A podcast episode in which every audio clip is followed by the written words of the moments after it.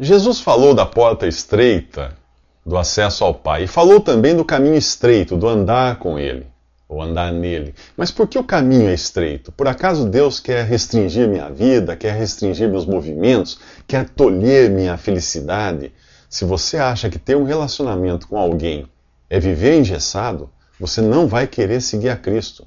Para entender isso, tire já da sua cabeça a ideia de que seguir a Jesus é ter no bolso uma lista de coisas proibidas e permitidas. Não é. Seguir a Jesus é ter um relacionamento estreito com Ele. Olha a palavra estreito aí outra vez. Que tipo de relacionamento você espera de alguém que você ama?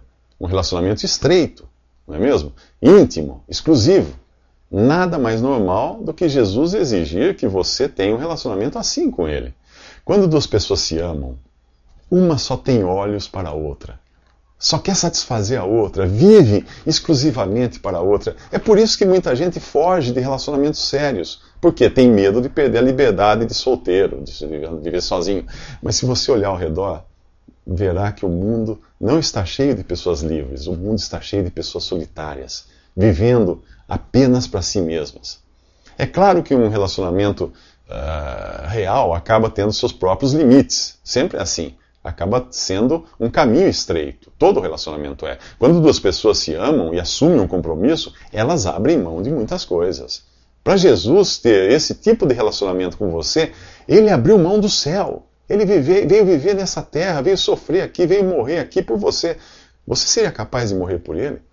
No pacote de um relacionamento saudável, você recebe também a possibilidade de precisar engolir o que o outro diz. Tem gente que concorda com apenas algumas partes da Bíblia. Já ouviu gente assim?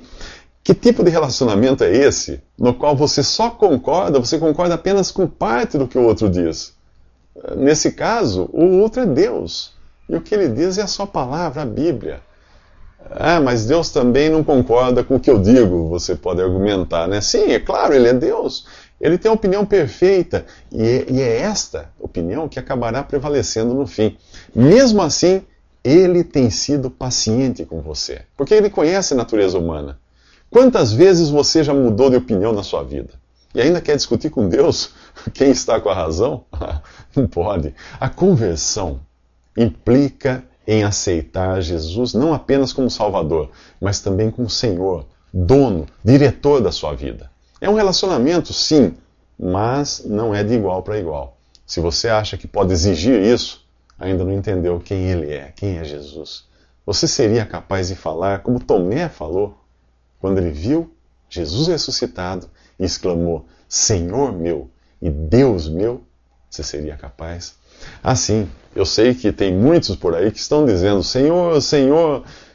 E bem, esse é o assunto dos próximos três minutos.